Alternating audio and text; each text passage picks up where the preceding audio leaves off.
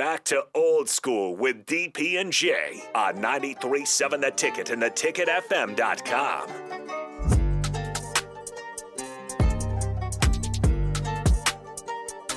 I do agree with you. We we will bring Johnny back because Johnny's good people. Uh, again, connected.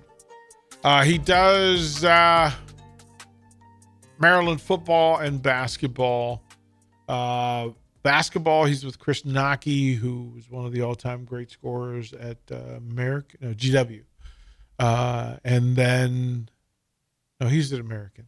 Uh, and then Walt Wizard, Walt Williams, the Wizard. Uh, and then he does football with Lamont Jordan uh, of the Jets. Uh, of course, he was a, he was a Maryland Terp. Um, but Johnny is so connected into it, and it's a great space. As a matter of fact, um, last I talked to him, uh, we reached out because two of his dear longtime friends, Frank Howard, the Washington Monument, passed away. He was a dear friend of Johnny's. Uh, and then Brooks Robinson, who played in Johnny's golf tournament every year. And those two together was just pure comedy. Pure comedy. So, Yeah, I never got your thoughts on Brooks Robinson, just as a as a player. oh you boy, from that, that kind of area. oh, that that's the rest of the show. Then, um, here's where just to explain that, uh, being a being a Northern Virginia kid, so I literally I'm five minutes from the bridge that takes you into D.C. Uh, born in the in the early '60s, the Senators were bad, but you could go, like you could go, and it was one of the Access. fan friendly stadiums for for black people back in the 60s right? Not all Mm-hmm. not all stadiums were.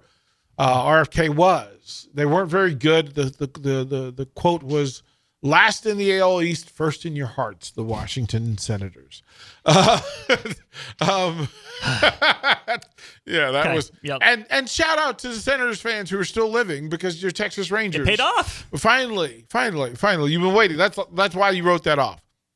But when the when the Senators moved in 70, I believe, 70 71, they moved to Texas. Um, I had family in Baltimore. And at the time, uh, the Orioles, I mean, they 69, 70, 71, uh, they were World Series teams. And you had the best. So you had just imagine being a, a, an eight, nine, ten year old kid who loved baseball, that you get to watch Jim Paul, a, a starting rotation that basically were all Hall of Fame level twenty win guys. They they had an entire starting rotation that, won twenty games. So Mike Cuellar, Jim, uh, Dave McNally, Jim Palmer. Um, then it evolved to you know Flanagan, uh, Scotty McGregor, and those uh, Mike. You know, just Danny. Martinez, just dominant. But then you had Boog Boog Powell, Davey Johnson, the legendary coach. He's at second base. Uh, Mark Belanger, the Blade, who's one of the great defenders, but he hit like 194 and nobody cared. That's how good he was defensively. We call the Mendoza line. Maybe it should be the Belanger line. Oh, oh, 100%. like we said, you don't even hit your weight. Well, he only weighed like 160 pounds. So it, it, it So certainly- did. it- yeah, it kind of did. Brooks at third, who was the best, he was the icon for, for third baseman defensively, and then he was clutch at the plate. Uh, an outfield of Paul Blair, who ran the outfield as well as Ken Griffey Jr.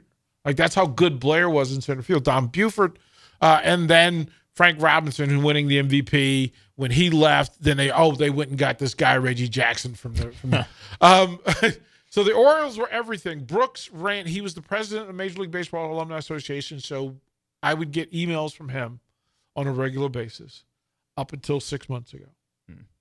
Uh, he would send out an autograph picture every year. Uh, in my closet, I have a Brooks Robinson signed bat. I have a Brooks Robinson jersey, the old cream flannel of number five. Brooks, uh, he did he did broadcast. He was play by play guy for the Orioles. Him and Jim Palmer, and the legendary Chuck Thompson.